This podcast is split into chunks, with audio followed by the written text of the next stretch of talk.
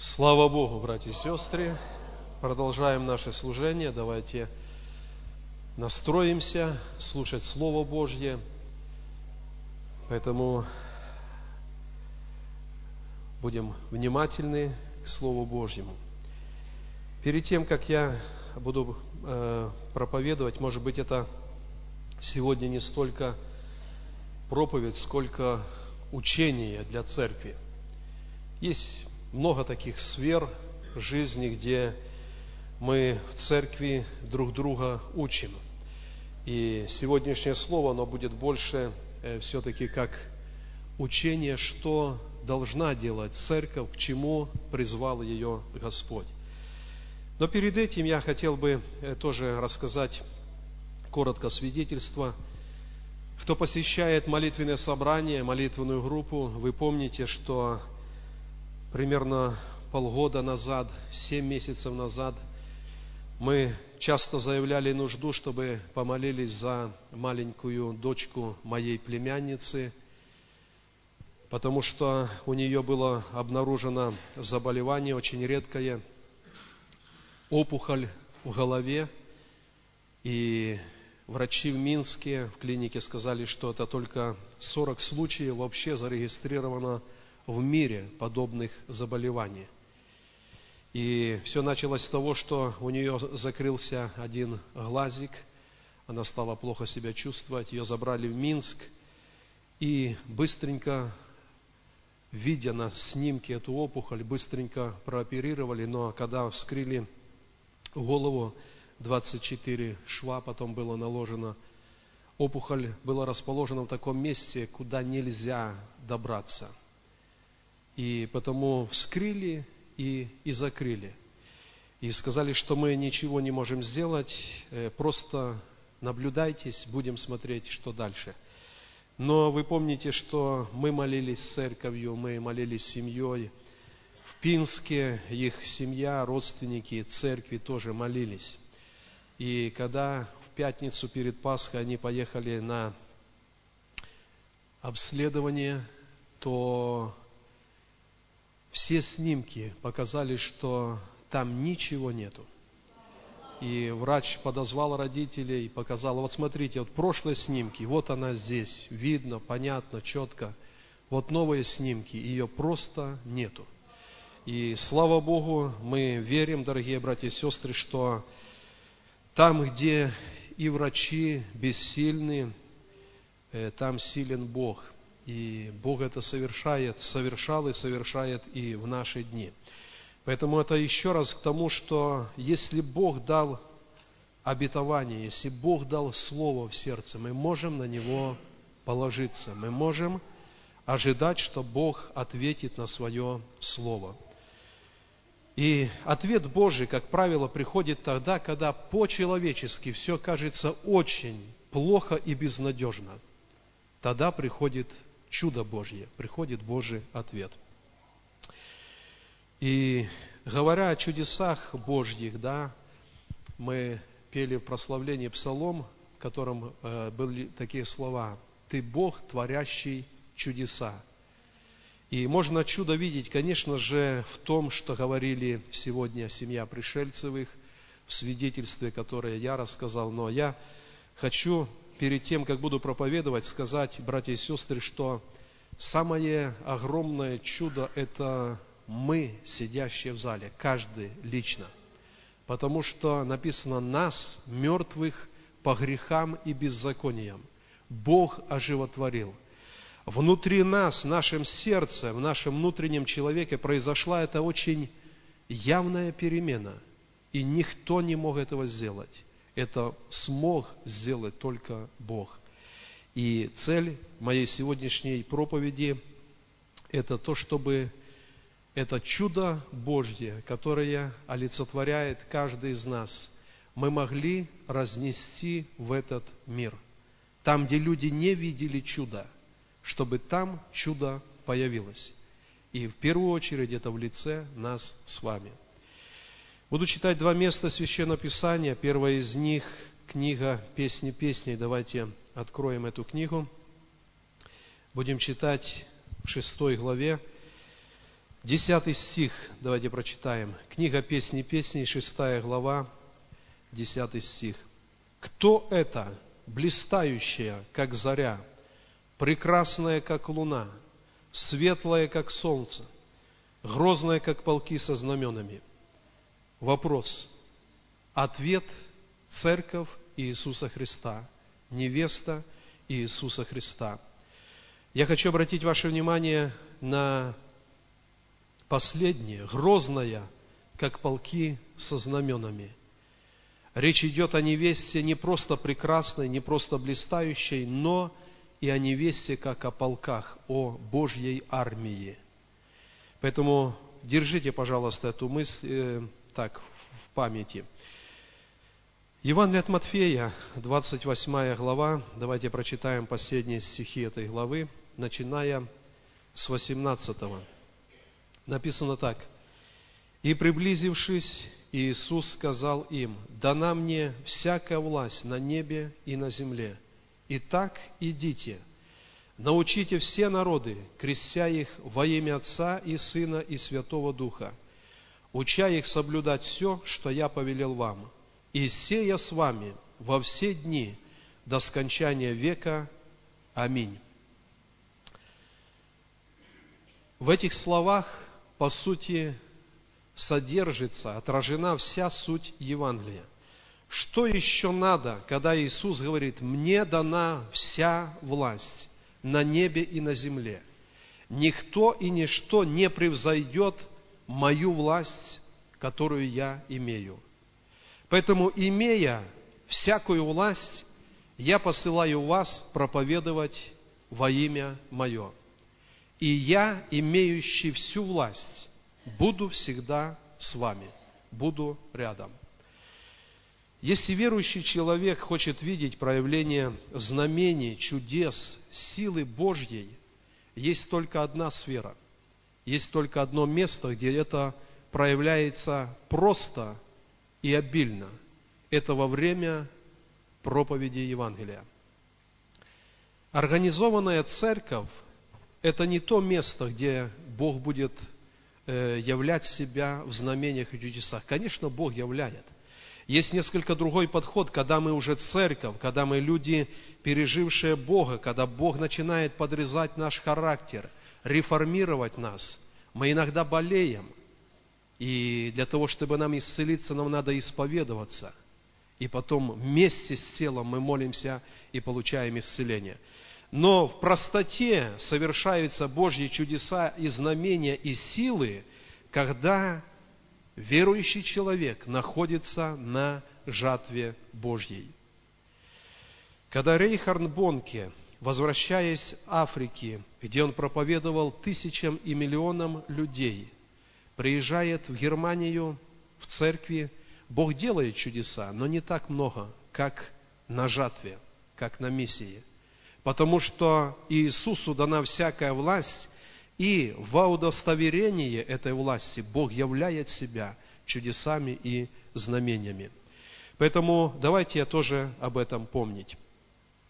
Проповедь, которую я сегодня хочу говорить, она будет называться «Идите и научите». Когда Бог выводил Израиль из Египта, мы знаем, что у Бога была цель – провести его в Ханаан. Мы когда-то говорили, расселить его на этой узкой полоске земли, которая была средоточием всей цивилизации Востока и Запада. И все люди, проходя через территорию Израиля, они должны были бы узнать от Израиля, что есть Бог-творец, Бог неба и земли, Бог единый. Мы читаем об этом в книге «Исход», что это была задача Израиля. И из истории Израиля мы знаем, что эту задачу Израиль не выполнил. Он выполнил отчасти, а потом просто осел, осуетился. Более того, когда осуетился, стал впадать в идолопоклонство.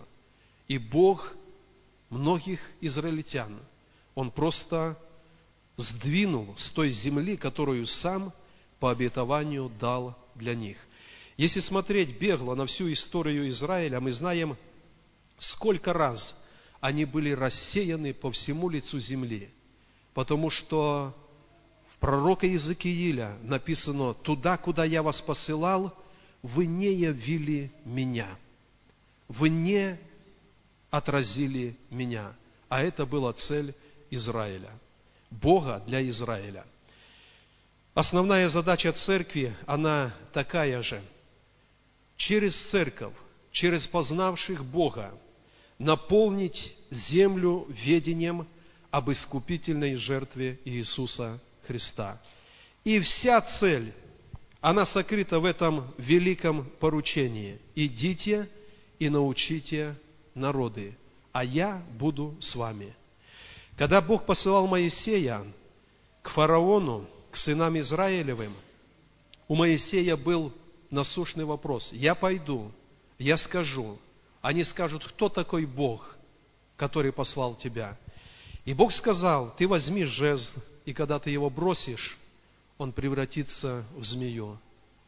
Ты возьми жезл, простри там на воду, и воды превратятся в кровь». То есть, когда у людей возникал вопрос: «А кто такой Бог, которого вы проповедуете?», то Бог подтверждает себя сверхъестественными знамениями. Иисус говорит: «Идите и научите, я буду с вами во все дни до скончания века». Другое Евангелие заканчивается: «Они пошли и проповедовали, и Бог был с ними, подтверждая чудесами и знамениями их проповедь». Поэтому основная задача церкви – это выполнить поручение. Мы прочитали в книге «Песни песней», что церковь – это армия. Когда в армии дают поручение или приказание, то его исполняют. Если мы армия Божья, то Иисус повелел нам идти и научить других людей. И есть в христианстве такое течение, оно так и называется: армия Божья. Это течение, которое было когда-то организовано бывшим генералом армии, генерал Бут. И он понимал Церковь Божью как армию. Если в земной армии что-то приказывают, и люди это выполняют, тем более, если Иисус сказал: «Идите по всему лицу земли и научите о мне», он понимал, что церковь должна это выполнять. В течение армии спасения есть воинские звания, начиная от низших и до высших, и там все подчиняются, как в армии. В таком случае людей не приглашают и не просят: надо где-то проповедовать Евангелие Божье. Ты и ты. Вы едете в Магадан, образно. Люди собрали вещи и поехали, потому что они в армии Божьей. Они призваны нести весть о Христе до края земли. Поэтому Иисус оставил поручение, и оно к исполнению в церкви Иисуса Христа. Во времена СССР церковь была гонима. Я вчера был на совете, и мы с братьями слушали свидетельство одного пожилого человека. Он в гостях в Белоруссии, со Швеции, возглавляет пятидесятническое движение Европы. И он говорит: когда я был маленьким, то пастор церкви, в которую я посещал, он постоянно призывал молиться за СССР, за церковь, потому что она в гонении. И говорит: я с маленьких лет я молился за СССР, чтобы в СССР пришла свобода для проповеди, потому что там Слово Божье отвергают, там церковь в гонении. И свобода пришла. Когда я рассматриваю, насколько евангельская церковь в нашей стране использовала свободу, которую дал Бог, на молитвы всего мира. Молилась не только Швеция, молился весь мир, чтобы железный занавес пал, и была проповедь в этих землях, в огромных землях. И этот занавес пал, но когда я смотрю, насколько эта свобода была употреблена церковью, то я вспоминаю притчу, да, когда Иисус или хозяин раздал таланты всем, и один из людей, когда хозяин вернулся, сказал: «Вот тебе твое, ты мне дал, я тебе возвращаю». Во многих случаях церковь использовала свободу примерно так, практически очень мало использовала. Вот ты дал свободу, вот она заканчивается, вот тебе твое. Но, конечно же, цель Божья, чтобы время, которое Бог дал, оно максимально было использовано церковью для проповеди. Я приведу такое сравнение. Пришедшая свобода – это как восходящее солнце. Оно взошло уже 11 утра, уже 12, уже полдень, уже 5 часов под вечер, и уже солнце заходит. Можно примерно так сказать и со свободой, которую Бог дает для определенной земли. Это не навсегда. Она приходит, и она, как солнце, опускается, она заходит. Даже в тех странах, где официально проповедь Евангелия не запрещена, свобода заканчивается тем, что грех запрещено называть грехом. И свобода закончилась. Поэтому, дорогие братья и сестры, имея сейчас это время в нашей земле, мы, наверное, можем, как те люди, которые пришли к хозяину виноградника уже за полдень, уже под вечер, но они тоже были отправлены в Божий виноградник, и они сделали то, что могли сделать в этом Божьем винограднике.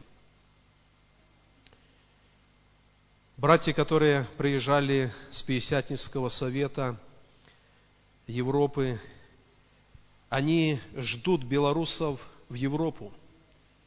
Ждут, потому что видят здесь, в нашей стране, пятидесятническое движение, евангельское движение, как островок чистоты доктрины, евангельской доктрины. Они ждут, чтобы белорусы ехали на Балканы, ехали в другие европейские страны и там проповедовали о Христе, потому что нужда огромнейшая. Но, дорогие братья и сестры, я сегодня больше, конечно же, буду говорить не за внешнюю миссию, но за нашу внутреннюю миссию внутри страны. И даже более того, имея служение в Гомельской области, я даже больше буду говорить за нашу Гомельскую область. И я обещал на прошлом служении, что мы закончим эту проповедь тем, что назовем наших братьев и сестер, семьи, которые могут ехать и проповедовать Слово. Мы не назовем многих из семей, но это не значит, что они не могут ехать. Все, кто будет не назван, вы можете просто подойти и сказать: есть желание ехать и проповедовать Слово Божье. И у вас тоже есть возможность, тоже есть шанс ехать и быть в уделе Божьем. Когда пришла свобода, мой отец был пастором в деревенской церкви. И он был один из всех, кто искренне, горячо молился, чтобы Бог дал свободу. И когда Бог дал свободу, я считаю, что мой отец очень правильно различил это время, и он всегда делал такой призыв в церкви: Бог дал свободу, надо ехать на миссию. И благодаря такому постоянному призыву многие наши братья и сестры, они откликнулись и поехали, понесли себя как чудо Божье туда, где об этом чуде Божьем люди не знали. И чуть ниже я приведу примеры, что произошло, когда люди послушались и просто поехали. Вы знаете, Сергей Павлович часто рассказывает такой пример, как даже, по-моему, на конференции областной последней он тоже рассказывал, как царь хотел выдать свою дочь, но выдать за достойного молодого человека, за храброго, отважного, способного. И его приближенные предложили испытать кандидатов в зятья царские следующим образом. Там был пруд, в котором плавали крокодилы. И приближенные царя сказали: вот тот, кто бросится в этот пруд и просто проплывет его с одного берега на другой и останется жив, тот и достоин быть зятем царя. И все претенденты как бы притихли, но вдруг увидели, что один человек уже в воде и усиленно гребет к противоположному берегу. И когда этот человек вышел, то его спросили: как ты отважился, как ты смел? А он говорит: да где там отважился, кто-то сзади толкнул. Поэтому пришлось плыть, уже оказался там. Я думаю, что когда мы смотрим на нашу жизнь, на служение, которое мы имеем в Боге, то мы приходим к выводу, что нас кто-то когда-то подтолкнул. И мы благодарны Богу за тех людей. Я благодарен Богу за моего отца. Он подтолкнул меня, подтолкнул других братьев и сестер, и мы оказались в уделе Божьем. Цель моей сегодняшней такой проповеди, сопряженной со свидетельством, это тоже подтолкнуть церковь, подтолкнуть вас, братья и сестры, чтобы мы вошли в удел Божий, чтобы мы разнесли это чудо Божье там, где его еще люди не видели. Рядом с нами город Жлобин. 25 лет там несет служение Леонид Семенович Середич. Когда пришла свобода, в 90-м году он поехал в семинарию, не будучи проповедником. В Брестской церкви, в Большой церкви, был просто одним из членов церкви. Но когда он был на заработках, он попал на одну конференцию, на которой проповедовал тоже миссионер из Швеции. И этот миссионер очень сильно в Духе Святом делал такой вызов. Он говорил: если ты делаешь ставку на деньги, ты проиграешь. Если ты делаешь ставку там на славу какую-то, на честь, ты проиграешь. Если ты в жизни сделаешь ставку на Иисуса, на служение Иисусу, ты выиграешь. И Леонид Семенович свидетельствовал, что во время этой проповеди Дух Святой настолько сильно его коснулся. Он вернулся с этих заработков, как раз был набор в московскую семинарию «Благодать», поехал, отучился, и когда было время распределения, он говорил, свидетельствовал, что он перед Богом говорил так: «Я не умею проповедовать, я не считаю себя способным, но ты меня призываешь, я поеду, буду ходить, буду свидетельствовать, буду говорить людям.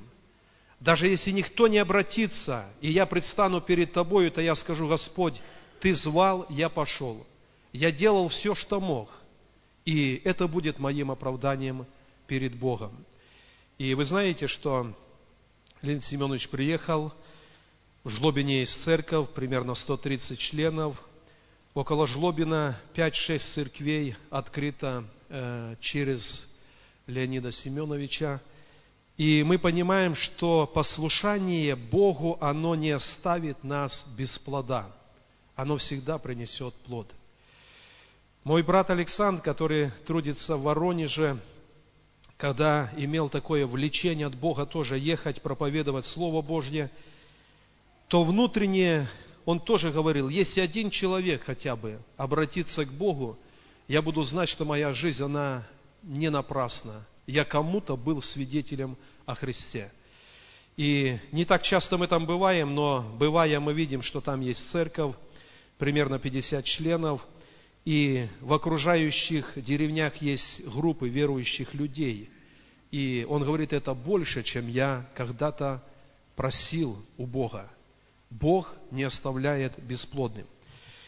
Примерно подобное когда-то произошло, когда приехали мы в город, подменили здесь братьев, живую криничку, и что-то Бог тоже мог совершать через нас.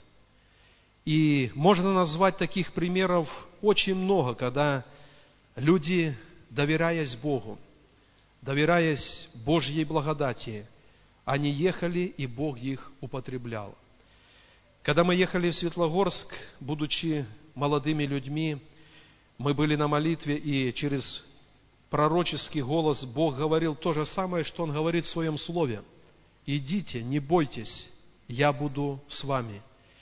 Этот голос Евангелия, он обращен ко всем верующим людям. Мы можем считать себя неспособными, может быть, не особо подготовленными, но самое первое, что необходимо Богу для того, чтобы употребить нас, Ему нужно наше послушание и верность нашего сердца. Бог верных людей взращивает, наделяет способностями, учит, и этого достаточно, чтобы оказаться в уделе Божьем. Когда мы приглашаем семьи с Брестской области, где огромные церкви, чтобы они поехали и где-то проповедовали, во многих братьев, в том числе у братьев-служителей, есть какое-то завышенное мнение. Потому что о миссионерах мы когда-то слышали по радиоприемнику, человек поехал в Африку, там были трудности, но изучил язык, проповедовал, открылась церковь. И где-то такая высокая планка, она сохраняется сегодня, что миссионер – это кто-то. Я хочу сказать для всех вас, братья и сестры, миссионер – это рожденный свыше человек, верный Богу, хранящий сердце в чистоте перед Богом. Это может быть один человек, это может быть семья, стабильная, благочестивая. Это и есть Божьи миссионеры. Никакой завышенной планки. Поэтому, когда мы сегодня будем называть эти семьи, то многие из вас, которых мы не называем, вы вполне можете, как я сказал, делать вашу заявку, нести вашу молитву перед Богом, чтобы и вам оказаться на месте, куда хотел бы пойти Господь. Пусть Бог благословит. Я хочу сейчас зачитать места, которые находятся в нашей Гомельской области.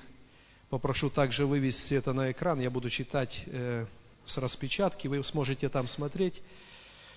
Давайте вместе посмотрим, почитаем, и потом мы будем молиться, чтобы Бог нужду этих городов, этих городских поселков удовлетворил, в том числе через нас, сидящих здесь, в этом зале. Деревня Корени, Светлогорский район, примерно около 500 жителей, есть дом молитвы, проводятся служения, посещает 5-8 человек, нет регистрации. Предстоит огромная работа по организации воскресной школы, подросткового служения, по дальнейшему ремонту этого здания, по регистрации церкви. Нужны люди для этого служения. Агрогородок Осташкович и Светлогорский район, около 560 жителей. Нет дома молитвы, не проводится служение, но нужда есть огромная, потому что 560 человек там проживают, и они не видели чуда Божьего. Агрогородок Коротковичи, Жлобинский район, около 700 жителей. Строится дом молитвы, мы с братьями начали его осенью, планируем весной продолжить. Проводится домашняя группа, собирается около 10 человек, нет регистрации. Тоже огромная работа еще предстоит. Брат Василий со Жлобина туда ездит, проводит, но он тоже ожидает, если бы семья туда переехала, и он бы был просто в помощь для этой семьи. Деревня Старая Рудня, Жлобинский район, около 900 жителей. Нет дома молитвы, проводится домашняя группа. Буквально на днях планируется уже покупка старенького, маленького дома молитвы. Бабушка перед Пасхой умерла, дочка продает. Просто как место, как адрес, где бы был сделан ремонт, и можно было бы там в отдельном месте проводить служение. Агрогородок Тихиничи, Рогачевский район, около 1500 жителей. Нет дома молитвы, не проводится служение. Тихиничи – это как город, кто бывал, вся инфраструктура как город. Молодежные центры, спортивные центры, дом культуры, все-все как в городе. И там нету церкви, поэтому там тоже нужны служители, чтобы эти люди, они могли обращаться к Господу. Городской поселок Комарин, Брагинский район. Около 2100 жителей. Есть дом молитвы, есть регистрация. 7 членов церкви, нет служителя. Добро пожаловать, братья и ваши семьи, для служения. Город Лоев, около 6800 жителей. Есть дом молитвы, есть регистрация. 6 членов церкви. Служитель пожилой, брат, которого надо было бы уже просто подменить, потому что он когда-то принял тоже, когда прежний служитель вдруг оставил, и он вынужденно принял это служение. Делает все может, но это город, там 6800 жителей. И, конечно же, там у Бога есть, как написано, много людей, предуставленных к жизни вечной. Город Чечерск, около 8000 жителей, есть дом молитвы, есть регистрация, 10 членов церкви, нужда в замене служителя. Брат Василий болеет сильно, и он давно просил и просит, чтобы кто-то приехал в Чечерск и принял там служение. Городской поселок Уваровичи, Будокошелевский район, около 2300 жителей. Есть дом молитвы, есть регистрация, 4 члена церкви, нет служителя. Добро пожаловать на служение. Городской поселок Жгунь, Добрусский район, около 1300 жителей. Есть дом молитвы, небольшой, есть регистрация, 2 члена церкви, нет служителя.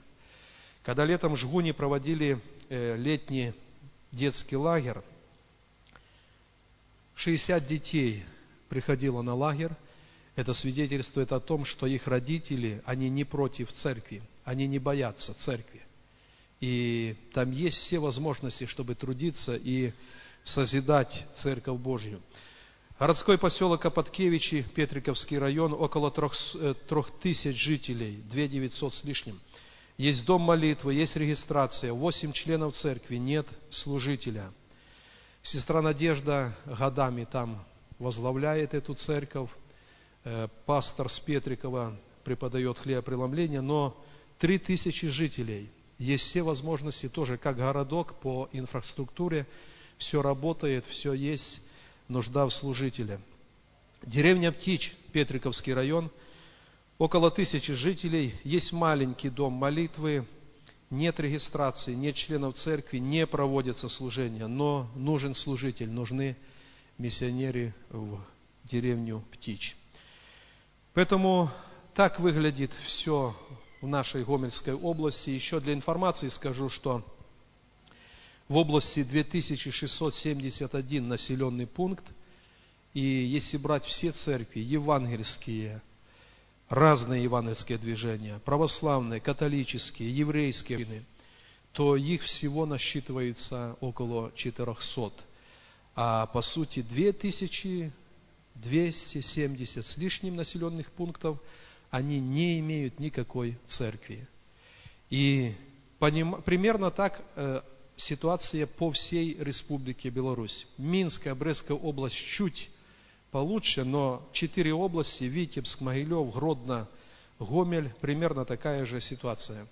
Даже меньше, чем в Гомельской области. Поэтому на фоне того, что есть, это повеление Иисуса: идите и научите народы, я буду с вами. Поэтому да благословит Господь, мы будем молиться. Я зачитаю семьи, которые мы хотели огласить. Это не высылка, это всего лишь наша рекомендация. Мы считаем, что стабильная христианская семья или стабильный человек-христианин, он может ехать и быть миссионером, впоследствии служителем Церкви Божьей. Семья Завадских, мы можем ехать, потому что мы однажды приехали, и мы видели, что Бог может нас употребить. Мы можем ехать. Мы понимаем, что мы отчасти связаны служением здесь, и особенно в том плане, что, вы знаете, мы тут запланировали такую объемную стройку, воскресную школу. Она будет половину нашего здания всего, 350 квадратов, это воскресная школа. То есть, есть какие-то вопросы, которые необходимо было бы еще решать. Но почему бы нет, так? Почему бы нет? Почему бы не ехать и проповедовать дальше? Семья Друзиков, почему бы нет? Очень занятые люди служением в центре, да? Но почему бы нет? Как христианская семья, имея опыт служения, почему бы нам не ехать проповедовать еще где-то? Семья Грабаровых, вы знаете их занятость, да? Дети, молодежь, подростки, администрация в церкви, прочее, прочее, прочее. Но почему бы нет? Если Бог так повернет дело, то почему бы нет? Янковы, Криворученки, Воронины, Белые Олег и Татьяна, Макаренко Евгений и Ольга, Спиваки Евгений и Илона, Киселевы, Пришельцевы. Это семьи, которые могут завтра чемоданчики паковать, и мы за вас помолимся. Я сказал, повторюсь еще, что есть многие семьи, которые могут проявить тоже инициативу, и вы можете быть в служении.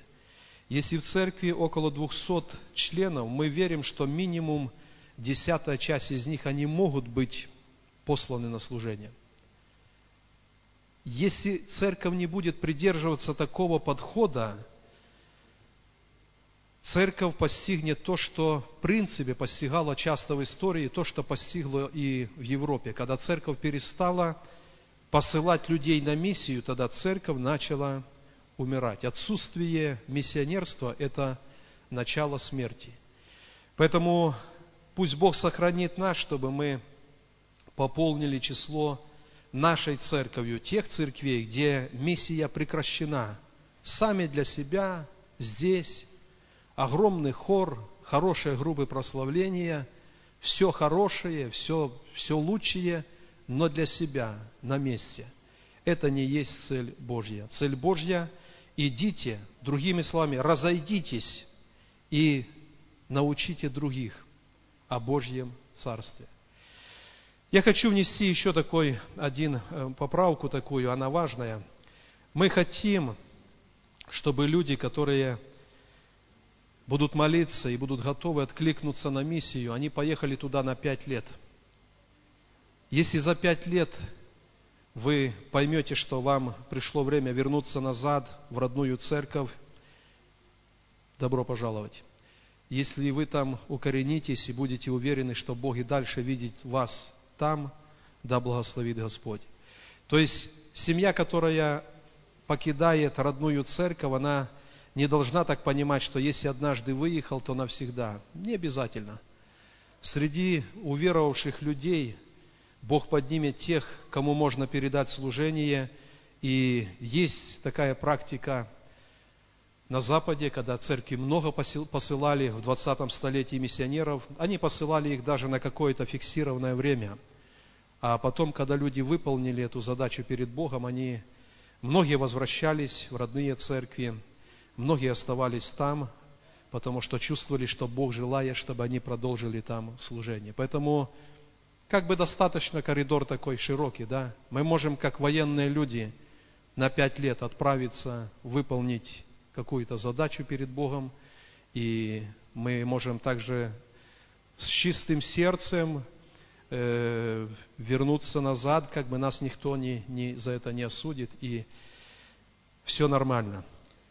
Хорошо, я немножко больше сегодня время занял, чем обычно, но согласитесь, братья и сестры, что для нас, как для церкви, это важно, потому что когда от нас вытекает, тогда Бог вливает новое, когда из церкви не вытекает, тогда начинается медленная смерть духовная.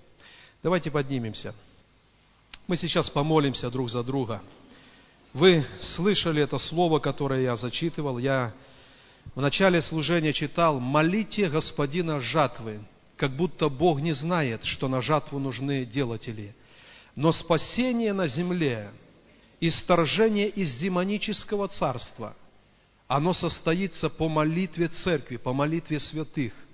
Тогда по нашему ходатайству у Бога есть право из демонического царства забирать души людей. Поэтому нужна молитва, нужны миссионеры, нужна проповедь. И давайте мы друг за друга помолимся об этом.